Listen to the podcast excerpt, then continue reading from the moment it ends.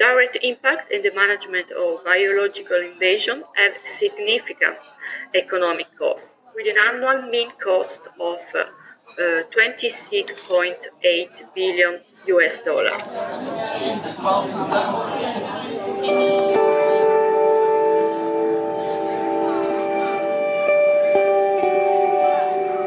Hello and welcome.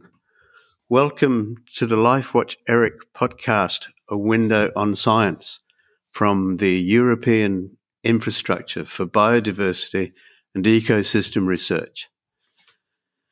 Faithful followers of our humble um, podcast will know that we take a particular interest in non indigenous and invasive species. And in fact, uh, you may remember series two, episode one, we talked about the Atlantic blue crab. Um, series three, episode seven, we talked about the Louisiana crayfish.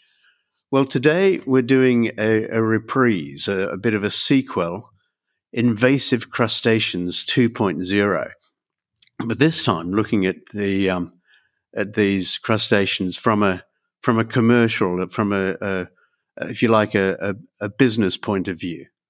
So, welcome, listeners, wherever you are. I'm Julian Kenny, Communication Officer.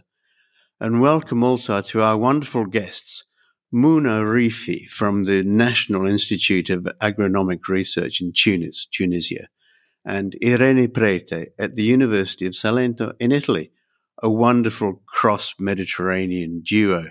Good morning to you both. Good morning. Good morning. Thanks for being here. Irene, if I could start with you to take up on the Atlantic blue crab. Its invasion of the Mediterranean Sea has been quite spectacular. Okay, uh, I'm a um, professor of business management and marketing at the University of Salento, and I'm studying together with some of my colleagues, Professor Mancinelli and Dr. Piper, the management and control uh, of control and mitigation strategies of blue crabs in the Mediterranean Sea but from a company and a consumer behavior perspective. We know that invasive alien species have negative impacts on biodiversity, ecosystem services, food security and human health, and also on uh, well-being.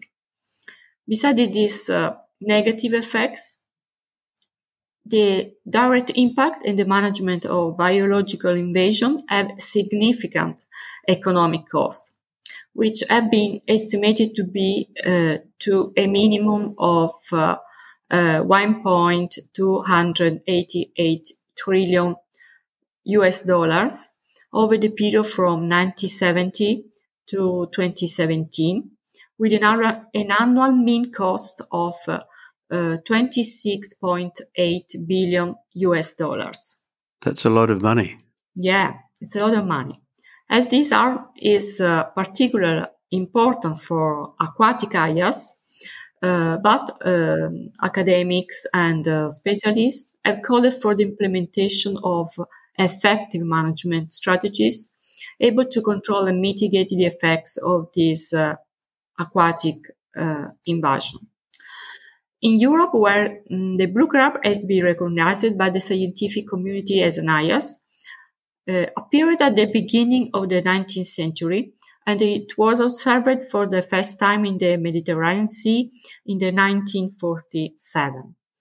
We know that it has a significant ecological impact as it causes a loss of biodiversity and habitat destruction, threatens the existence of the existence of native species, and alteration of the marine ecosystem. Uh, thus, they produce negative impact on the ecosystem services of coastal marine environments. Right. But despite these uh, indications, the blue crab is not yet subjected to any control as it is not uh, included in the list of uh, species of interest of the European Union. Also in the Italian Sea, the blue crab is strongly diffused, but up to now, is it's still considered uh, bycatch. A bycatch. We know that bycatch uh, generally refers to fishery waste, uh, any unwanted catch which is discarded alive, injured, or dead. So economic losses deriving from bycatch can be mitigated by marketing of the of these non-indigenous species. So a potential solution for the management of the group blue crab is its use as a, as a commercial food product. Also because in the US, it represents a valuable uh, and very uh, usable and very uh, important fishery product. From a company perspective, I'm studying the marketable exploitation and profitability of the blue crab as commercial bycatch by proposing a bioeconomic model based on uh, the break-even analysis and consumers' willingness to pay. Break-even analysis provides information on the relationships among sales, uh, costs, and profits of companies in order to inform fishery firms to identify management strategies aimed to reduce their business costs and therefore to obtain higher profits. I'm staying quiet because I'm so impressed by what you're saying about um, the um, benefit analysis. Um, wow. Mouna, coming across to you. Um, What's the situation in Tunisia? I know you've had a few crabs on the on the coasts there, on the south side of the Mediterranean. Yeah, absolutely. So uh, Tunisia hinged between the western and the eastern Mediterranean basins, and uh, under the uh, Sicily Channel influence is severely affected by the marine bio invasion. So actually, the number of marine non-indigenous species exceed 200, and among these species, we have the two very uh, invasive blue crabs, especially the blue swimming crab Portunus uh, segnis, originated from the Indo-Pacific, and the blue American crab Callinectes sapidus, originated from the Atlantic Ocean, recorded respectively in 2014 and in 2017 in the southern Tunisian coasts, namely in the Gulf of Gabes.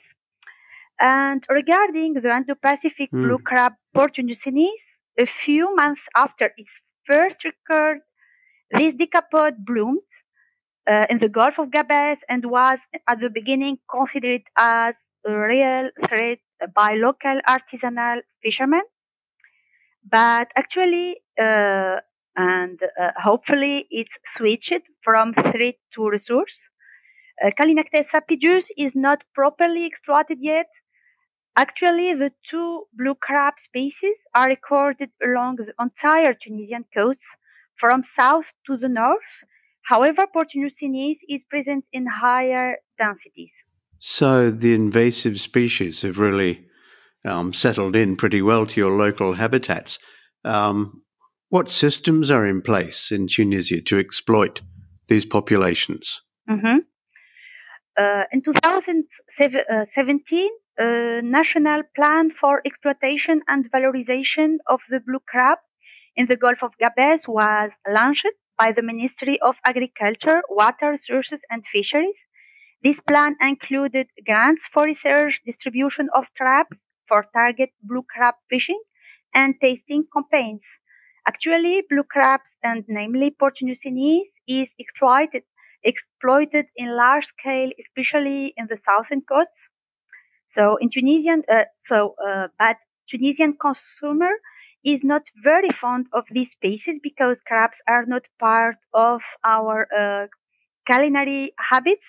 So most of the production is intended for for export to Europe, Asia, United States, Canada, Australia, etc. Right. Uh, and actually, more than 20 blue crab processing factories have emerged in Tunisia the quantities of exported blue crab in my country reached 7,000 and half tons in 2021 with an increase of 99.6% uh, compared to 2020 for a revenue value of 8 million euros. Again, big numbers, big money. These tasting events sound interesting.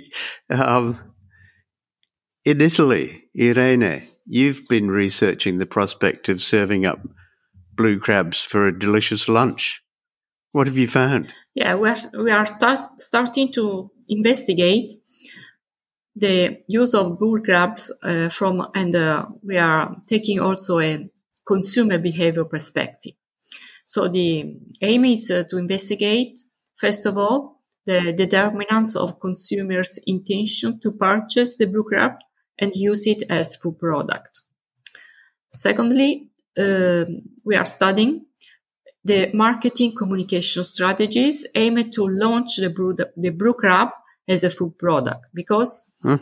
we can say that it can be uh, launched, can be considered a gourmet product as it has a delicious and very good taste. Uh, or alternatively, it can be considered also a pro-environmental product as it can contribute to improve the environment and uh, human and uh, uh human health. Mm. or both, green and tasty. Yeah, mm. or both. Yeah, maybe both. and um, also, it, it is very um, interesting to study also rational and emotional reactions of consumers related to the purchase of blue crab as a food product.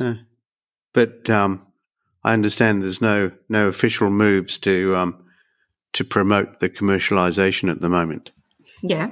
Whereas um, in Tunisia, Mouna, things are a bit more organized, a bit more advanced. So in Tunisia, there are some blue crab projects for survey and management.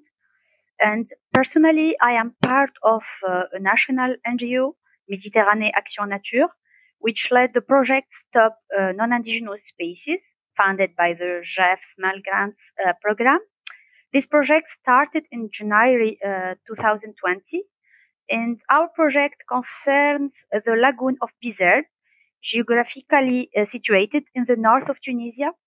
Among our main challenges, we worked on the two blue crab species present concomitantly in this region. And we opted uh, for participatory monitoring with different stakeholders. Many awareness uh, campaigns were organized. We worked closely with the administration, fishermen and fishermen syndicates for data and samples uh, used for participatory mapping and biological studies. Although the regular hmm. supply mm. of samples uh, with no policy demonstrate a high level of fishermen's engagement. Uh, so in June to, uh, 2021, a workshop of exchange of experience and use of crab traps training was organized. Indeed, uh, we invited uh, two fishermen specialized in blue crab fishing in southern Tunisia, and they shared their initial difficulties and subsequent uh, expansion of their current activities. We distributed free crab, uh, free crab traps for 20 fishermen. In December 2022, as part of our project, we organized a testing event, and our guests have the opportunity to test different species, including the two blue crabs. They appreciate uh, the taste of uh, these uh, non-indigenous decapods and most rate it as excellent. So uh, in 2020, in the lagoon of Bizerte, blue crabs were ranked from absent to even occasional, and in just two years, these species were fished and sold uh, to local exporting factories. Indeed, the recorded production, production of uh, blue crabs in October 2022 was around 2,000 uh, kilograms in the lagoon of Bizerte. Uh, actually, some fishermen in the lagoon of Bizerte do not accept uh, blue crabs because of the low commercial value and the impact on the fishing gears, but others are convinced that it is necessary to adapt and consider it as a new uh, resource. Uh, so uh, why not? LifeWatch ERIC could help us in the permanent uh, non-indigenous species survey system that we have implanted in our project.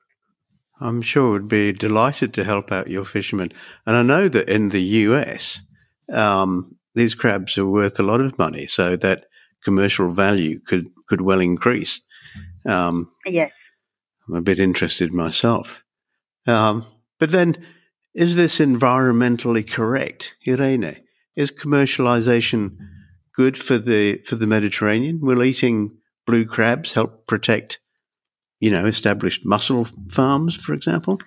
Well, it, I think that it depends on the species, and uh, mm, first of all, we can start considering consumer awareness, consumer preferences. Mm. For example, taste is very important. Uh, for example, Asian hornets are not likely to become a delicacy in Holland. So continuing to monitoring of blue crab through the Mediterranean with the Life Watch ERIC will give a clearer picture of the uh, most profitable management strategies for fishery companies and firms. And on, on, on, ongoing occurrence, occurrence reports can inform also decision makers on whether local species, species are benefiting. What can we say? Buon appetito. you know, I've seen blue crabs on um, on the fish market stalls occasionally, but I've never eaten it. Um, now I can't wait. Uh, maybe I can help mitigate this this alien invasion and have a tasty meal at the same time. It's killing two birds with one stone. Look, thank you both very much. It's it's an interesting development of um, you know, the disastrous side of invasive species. Um, thank you, Mouna. Thank you, Irene. I love your work. Thank you. Thank you. Thanks also to my producer, Fabrizio Lecce, and to you, devoted followers of these podcasts. Um, to find out more about LifeWatch ERIC and our eScience facilities dedicated to biodiversity and ecosystem research, please visit our website at www.lifewatch.eu. And if you enjoy these interviews, you could even recommend us to your friends. They're um, on the LifeWatch um, ERIC website, of course, but also available under the name LifeWatch ERIC on Apple, Amazon, Google, and Spotify. I look forward to our next encounter having your company again on A Window on Science. Bye for now.